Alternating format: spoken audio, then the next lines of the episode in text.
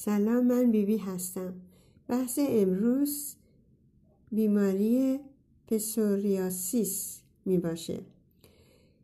یک پسوریاسیس یک بیماری پوستی و برای درمان آن با تغییر دادن تغذیه درمان به طور طبیعی و خوردن میوه ها و سبزیجات و آب میوه ها و سبزیجات به طور خام و جوانه ماش و عدس و جوانه یونجه و مغزها و دانه ها و نخوردن آرد سفید و شکر باعث تمیز شدن و سمزدایی کلیه ها، جگر و روده ها و پوست می شود. همچنین چای گزنه و پودر گزنه در در پودر گزنه در آب میوه ریخته و نوشیده شود.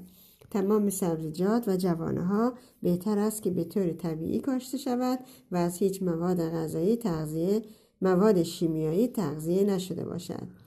از میوه ها هندوانه سبزیجاتی مانند تروب و, و تروبچه برای پاکسازی بسیار موثر است و این رژیم باید ادامه دهد تا به نتیجه مطلوب برسد. البته میوه ها و سبزیجات باید به طور خام خورده شود تا این بیماری درمان شود. ممکن است که مدتی طول بکشد.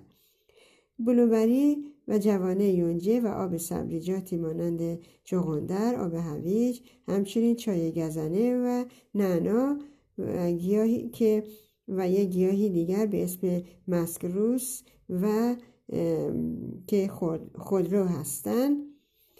برگ و ریشه آن جگر را سمزدایی می کنند و برای گرفتن آب سبزیجات یک دستگاه قوی لازم است. سالم و تندرست باشید.